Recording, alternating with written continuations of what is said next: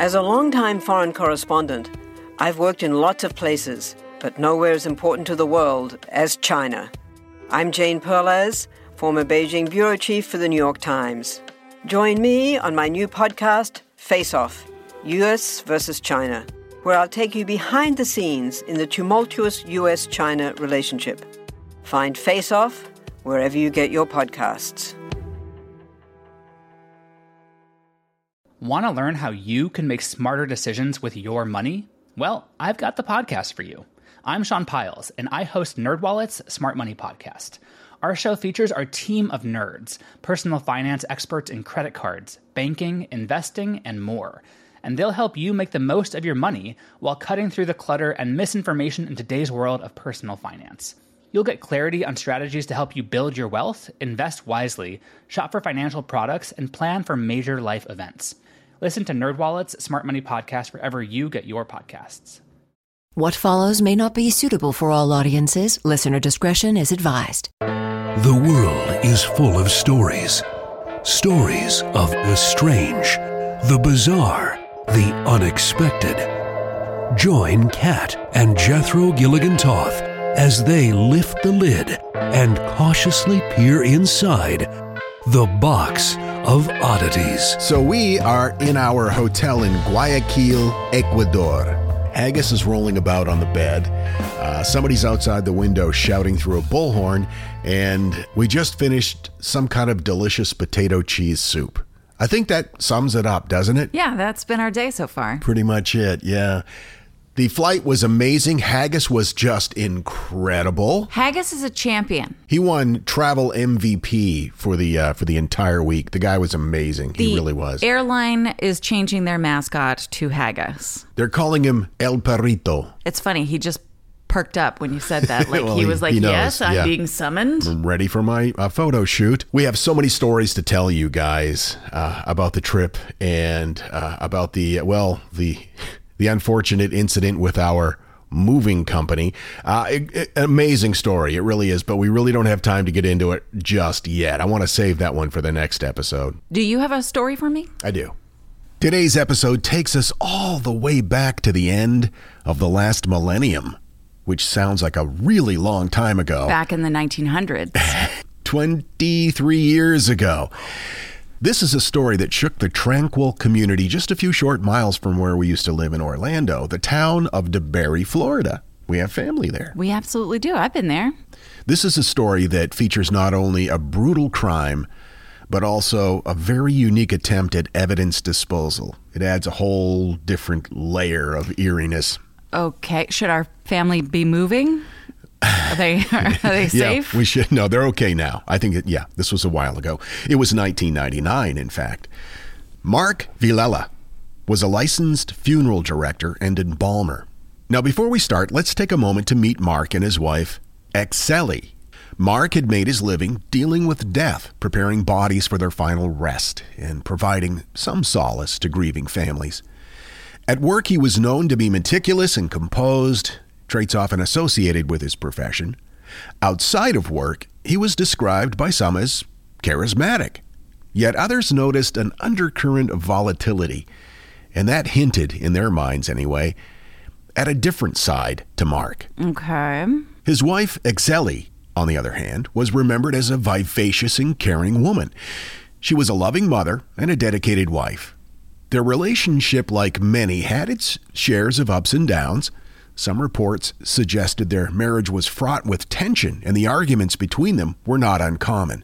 However, to most outsiders, they seemed like any other couple just navigating the ebb and flow of marital life. So it was the summer of nineteen ninety-nine, and normally a serene atmosphere falls on DeBary, but it was shattered when Excelli disappeared without a trace. This vibrant, caring woman was suddenly gone, okay. and her absence was felt deeply within the close-knit community. Mark reported his wife's disappearance, claiming that they had they'd had a big fight at home, a heated argument. Oh, and she just walked off. And she walked off. Yeah, that tends to be the way. Or she went to her sister's house. According to Mark, she had stormed out of the house on that fateful night in August and did not return home, mm-hmm. and hadn't since. She left behind her car, her personal belongings, and most notably their young son. Mark said that the marital spat had escalated, and uh, that had led Excelli to leave, looking for some space to kind of clear her head. Yet to those who knew her, especially as a devoted mother, the idea of her leaving behind her child for an extended period seemed a little out of her character. Mm-hmm. The inconsistencies between Excelli's known behavior and the circumstances of her disappearance, of course, you know, according to her husband, raised some eyebrows. Furthermore, there was no evidence to suggest that she had planned on leaving. All of her personal items were there. Her car remained at the home. There were no significant withdrawals from the bank account. So to the authorities, Mark's account of Excelli's sudden departure began to appear less like a wife taking a break after a marital dispute and more like a crafted narrative designed to explain her abrupt absence. Was his story just that she went for a walk and didn't come back, or was he saying that she took off? He's he was saying she took off. Oh, okay. But with no signs of her and the inconsistencies that began creeping into Mark's story, the investigation began to shift, and the spotlight started to turn onto Mark himself. As the investigation progressed, investigators noticed inconsistencies in Mark's statements. He was unable to provide a clear and consistent timeline of events leading up to Excelli's disappearance. Now, this is something you're really good at when we're watching forensic files. Aw, thanks. You follow the timeline meticulously. Oh, yeah, she said that, but then how how did the spray paint end up there? These I remember is- that episode. These inconsistencies, coupled with the mounting circumstantial evidence, started to paint Mark not as a worried husband, but a suspect in his wife's disappearance. Another thing that further raised investigators' suspicions was Mark's personal life post-Excelli's disappearance. Rather swift turn of events, surprisingly, Mark began a romantic relationship with a new woman shortly after his wife went missing.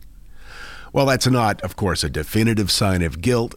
Of course not. His actions were seen as unusual for a man whose wife was supposedly just missing. Right. It wasn't that if the narrative is she's still out there. Yeah.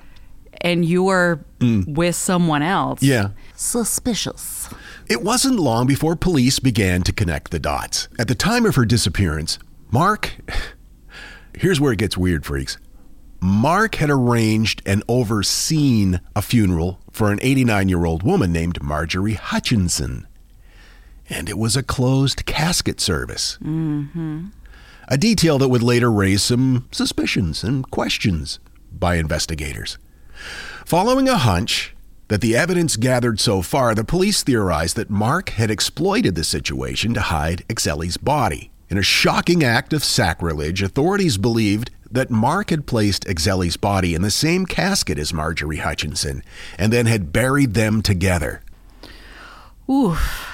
Now, if that was true, this desecration would turn the solemn resting place of a person who was innocent of all crimes into a crime scene itself, and the sacred act of burial into a means of concealing a murder. Uh, can you imagine being that family, no. too, and you get a phone call and it's like, oh, hey, so. Yeah, here's the thing. Um, and that's what happened. They called the family. Regarding Marjorie, rest in peace. Um, she can't because we have some digging to do. Yeah, there might be somebody lying on top of her or under her. We're not sure yet. Backed by a court order, the police proceeded the grim task of exhuming Marjorie Hutchinson's casket. As reported by the Orlando Sentinel, this process was handled with the utmost care and reverence, conducted by a team of forensic experts and seasoned investigators who understood the weight of their duty. On that somber day in September, they delicately unearthed the casket, the air heavy with anticipation. The casket, its serenity disturbed, was gradually brought to the surface. Every detail was meticulously observed, every movement cautiously performed. They were aware that each step was as critical as the evidence it might expose. So they get the casket to the surface and they take it to a um, secure location, and they opened it. As they expected, they found the remains of Marjorie Hutchinson. But there was also a second body, Exley Villella.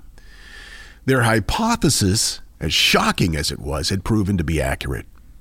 Now, did this guy just not perform a lot of burials? Because how did they know that it was Marjorie's the, grave? It was the timing of Marjorie's funeral. Got it. It was a closed casket affair. Mm-hmm. So their hypothesis was correct. Exley's body was concealed within the same casket as Marjorie, buried deep within the earth.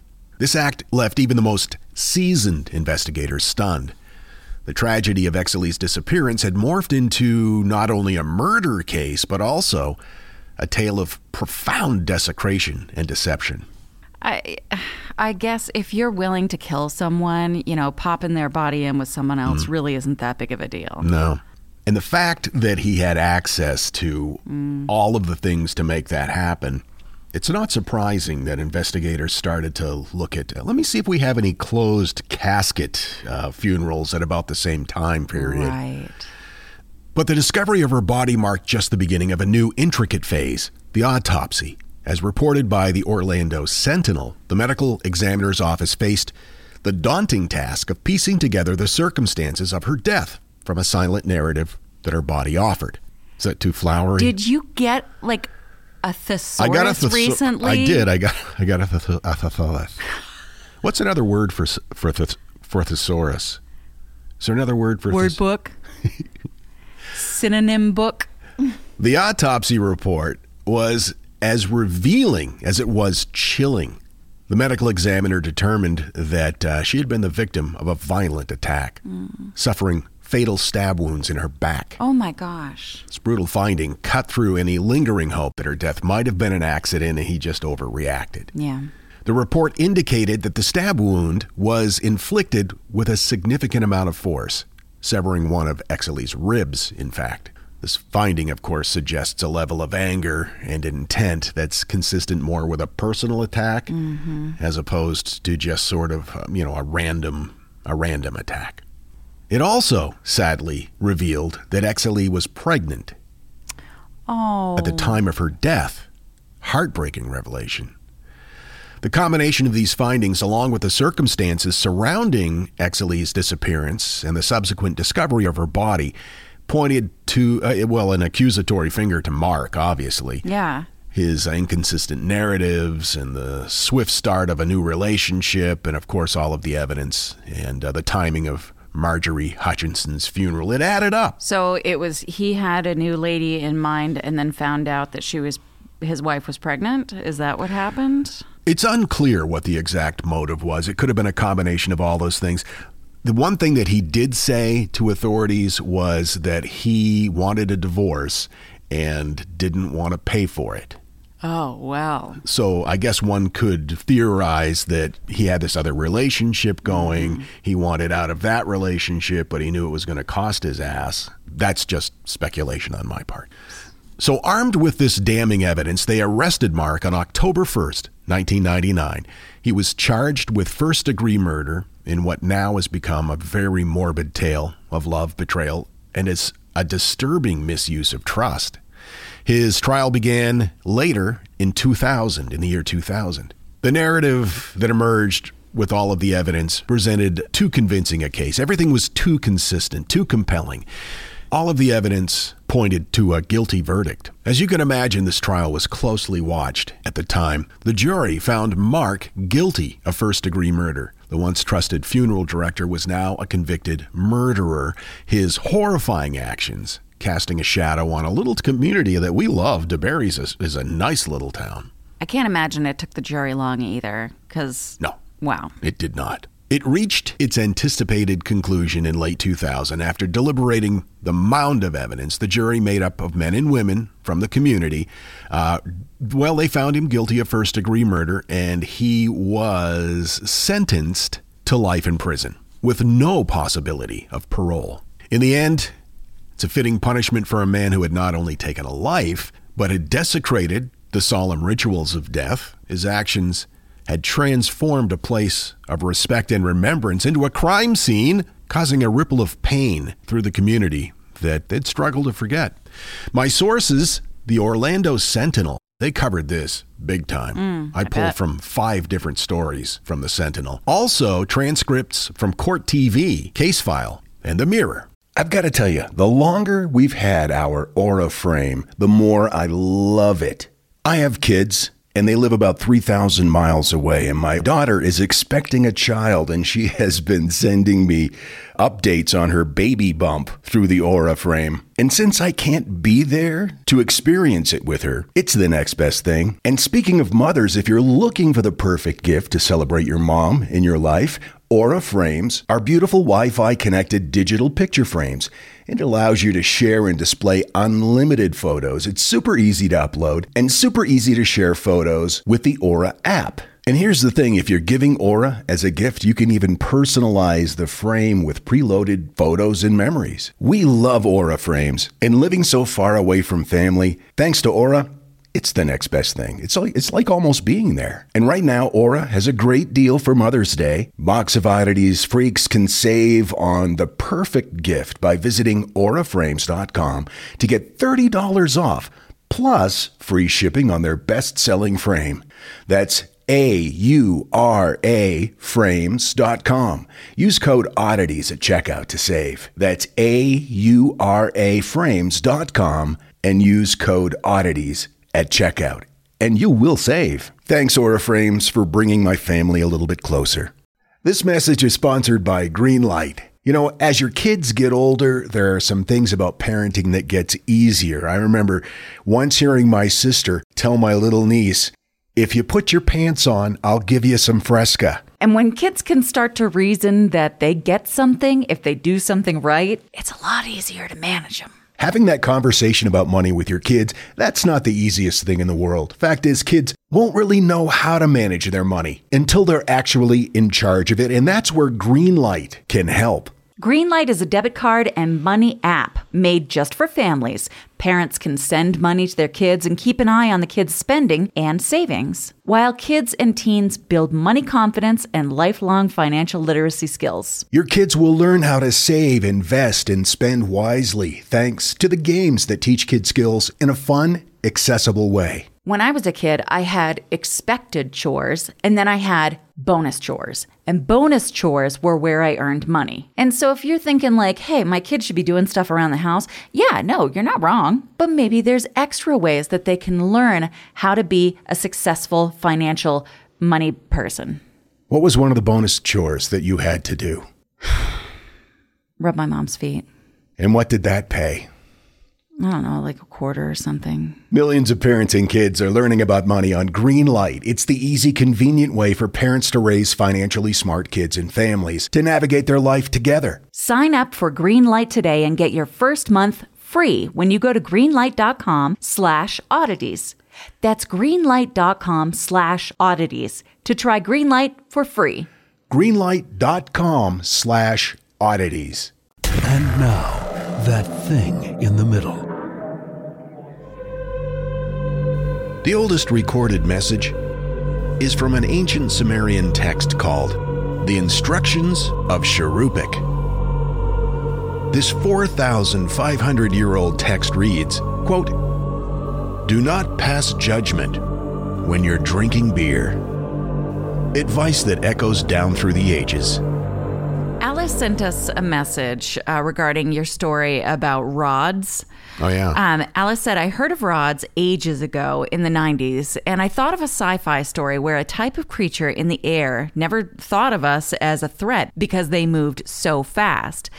That to them, we were like trees or moss, and they were too fast for us to see. And once we developed a plane that went so fast we could see them, they realized that we were actually sentient, so they saw us as a threat." Of course, they reacted the way we would if a tree suddenly found a way to get up and run around. Yeah, I love that. I'm yeah. going to research that, find out what that is. That's That sounds right in my wheelhouse. Mike sent us an email. "Hello, Kat and Jethro. Been listening for a long time and catching up on the latest episodes. This is the first time I've sent in an email, but the shadow people to- uh, topic really struck a chord with me. When I was a child, my grandmother performed a, quote, exorcism on my father. Oh, my gosh. He was an addict, addicted to most drugs, alcohol, and, and just an all-around bad man. The exorcism was thought to help rid the demons in him. I remember when she was performing the ceremony on him, her eyes went back in her head and she was speaking gibberish. Ooh. My father's body was trembling from, I'm assuming, the exorcism. I was told to get a glass of water for him after it was done. I was coming back in to the hallway and I saw a figure that stood to the top of the ceiling.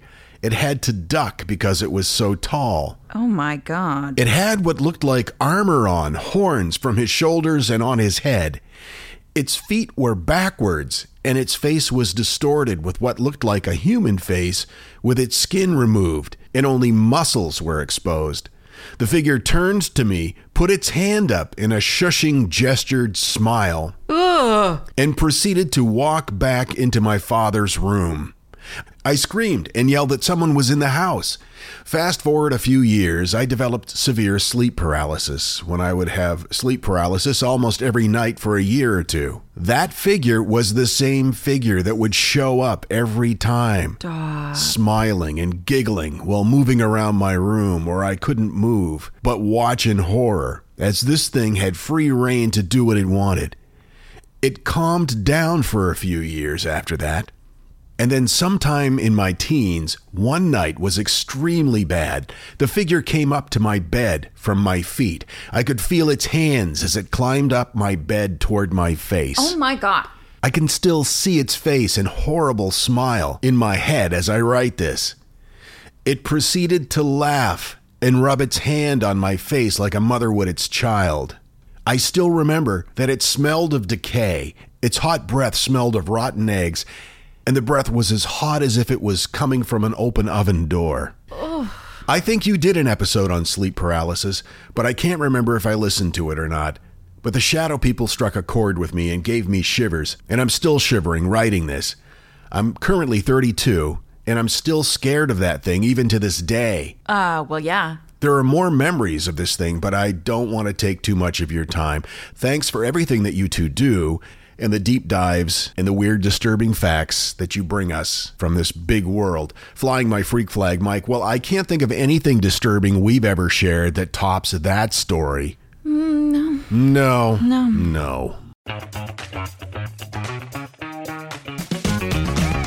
Hey there, I'm Dylan Lewis, one of the hosts of Motley Fool Money. Each weekday on Motley Fool Money, we talk through the business news you need to know and the stories moving stocks on Wall Street. On weekends, we dive into the industries shaping tomorrow and host the experts, authors, and executives that understand them. Tune in for insights, a long-term perspective on investing, and of course, stock ideas. Plenty of them. To quote a listener, it pays to listen. Check us out and subscribe wherever you listen to podcasts. Want to learn how you can make smarter decisions with your money? Well, I've got the podcast for you. I'm Sean Pyles, and I host NerdWallet's Smart Money Podcast. On our show, we help listeners like you make the most of your finances. I sit down with NerdWallet's team of nerds, personal finance experts in credit cards, banking, investing, and more. We answer your real-world money questions and break down the latest personal finance news. The nerds will give you the clarity you need by cutting through the clutter and misinformation in today's world of personal finance. We don't promote get-rich-quick schemes or hype unrealistic side hustles. Instead, we offer practical knowledge that you can apply in your everyday life. You'll learn about strategies to help you build your wealth, invest wisely, shop for financial products, and plan for major life events.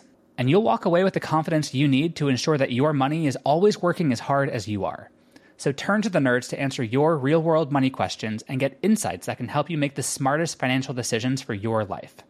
Listen to NerdWallet's Smart Money Podcast wherever you get your podcasts. Sometimes these liners just aren't very creative. Like that one just now. This is the Box of Oddities. A few days before Christmas, two thousand three, Antonino, also known as Nino Pezzino, was in his home. Nino Pezzino? Nino Pezzino. Oh my God, what an awesome name. It's pretty great. It's like something you say when, when something awesome happens. Like Nino Pezzino! But I'm guessing something awesome didn't happen to them? Well, Nino was in his home in Canneto, Sicily, when his television exploded. That's terrifying. Yeah.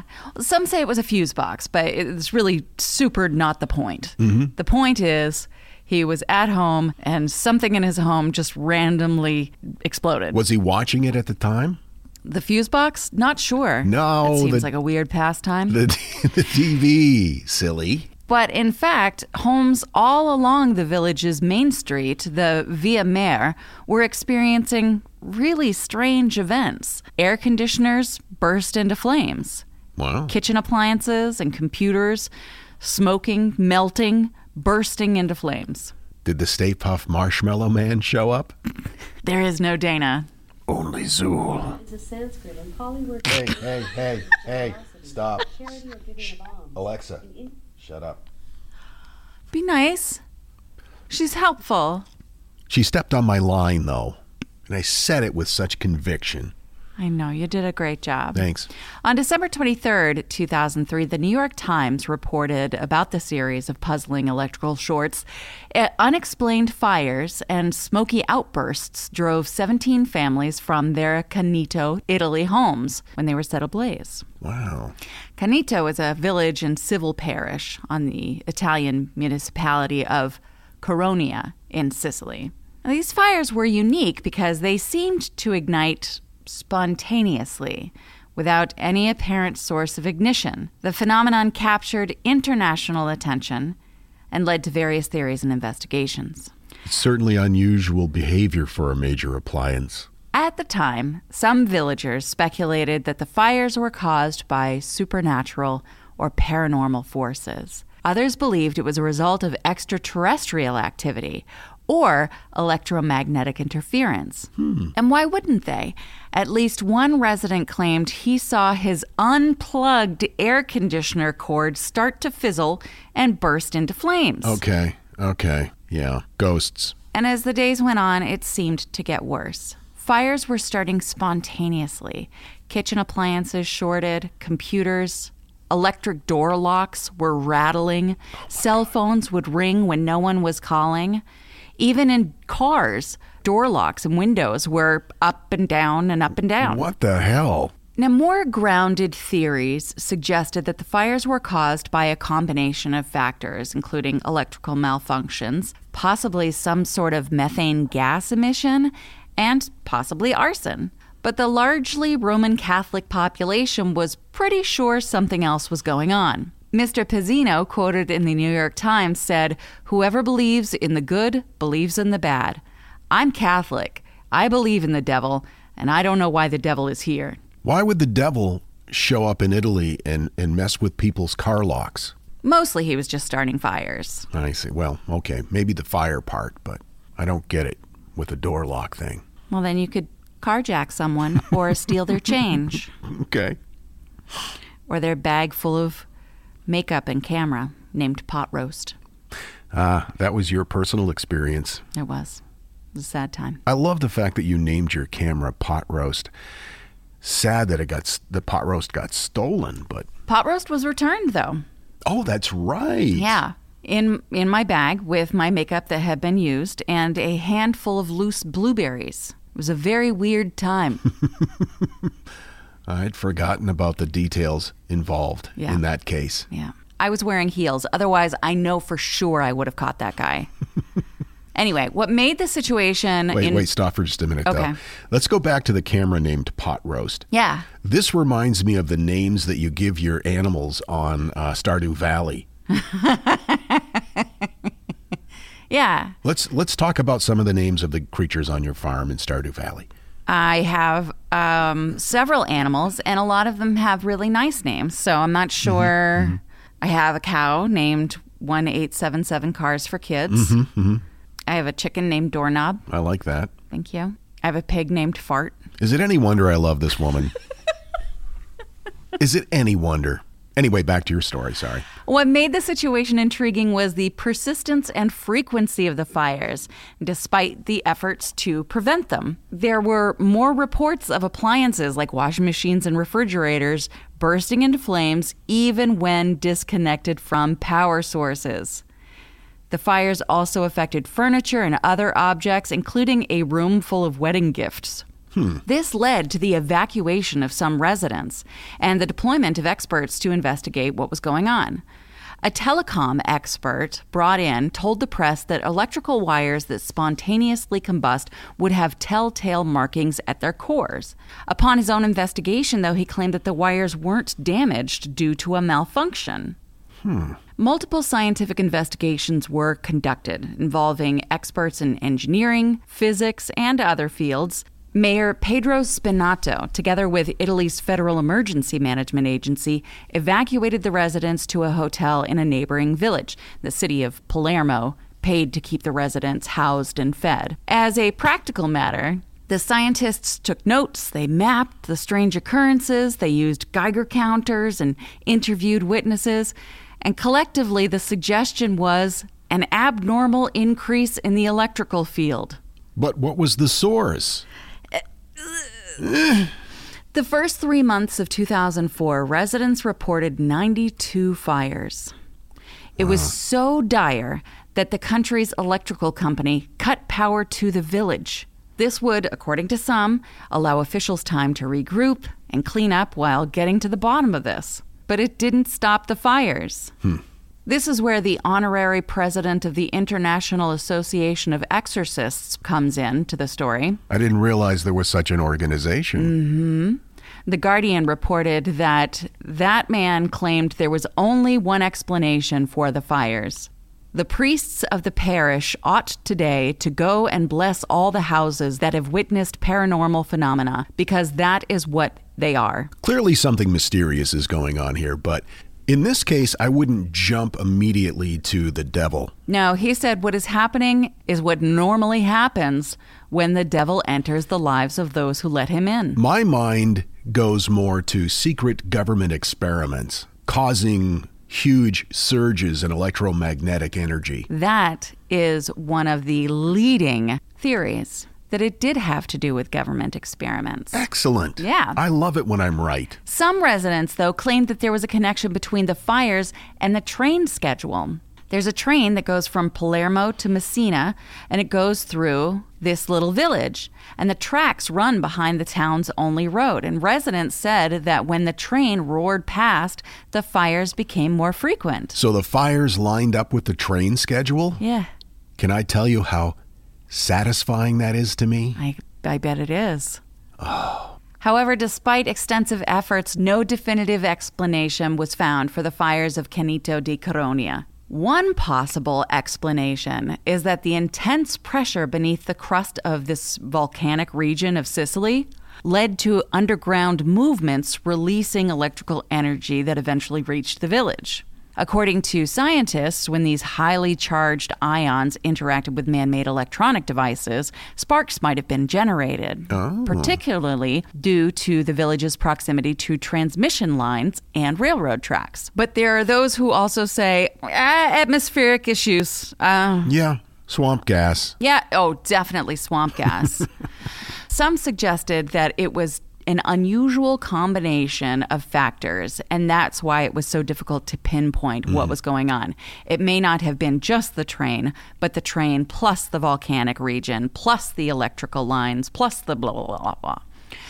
Over time, the fires gradually subsided, and the intensity decreased. And in June two thousand four, residents were returned to their homes on Via Mar. The conclusion of investigators was that the fires were arson, though no one was held responsible for those. Gianfranco Allegra of the Italian Center for Electrotechnical Experimentation, though, in Milan, says no one knows what caused these fires. They are inexplicable. Wow, that's fascinating. I've never heard this before. Right?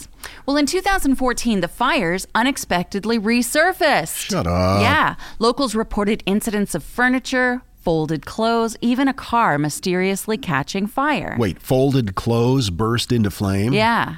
Flaming laundry? Mm-hmm. That's terrifying.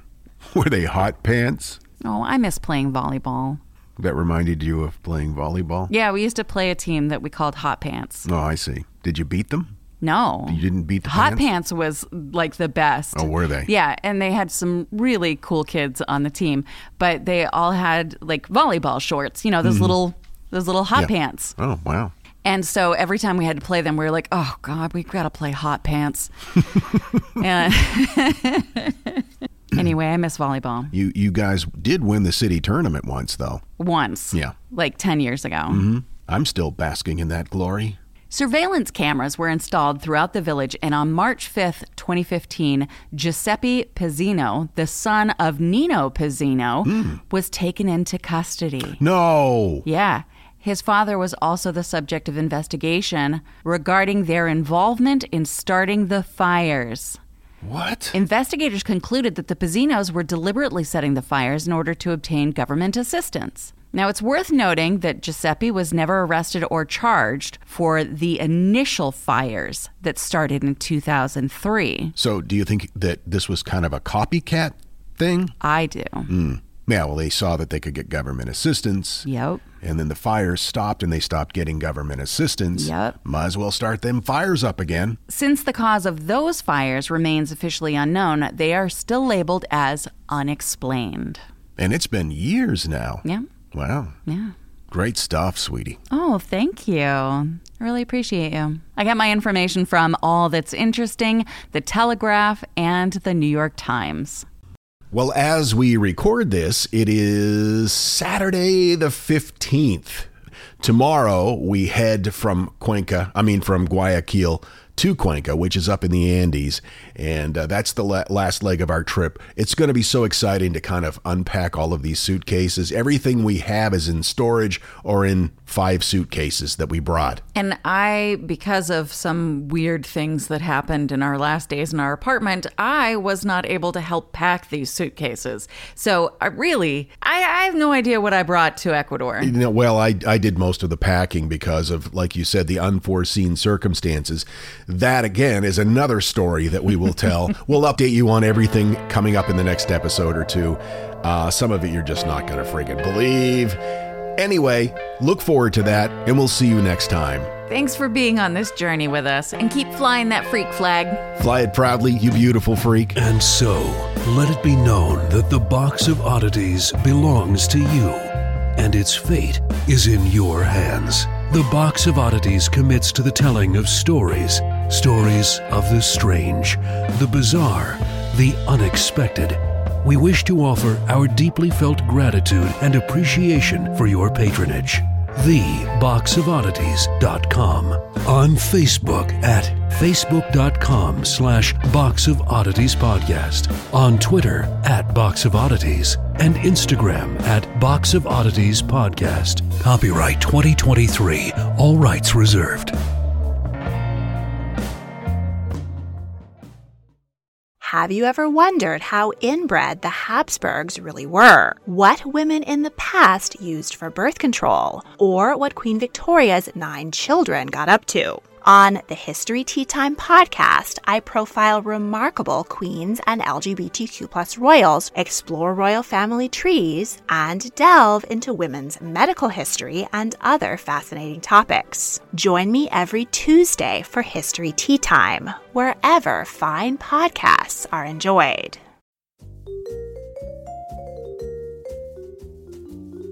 Do you love history but hate when it's stuffy and boring?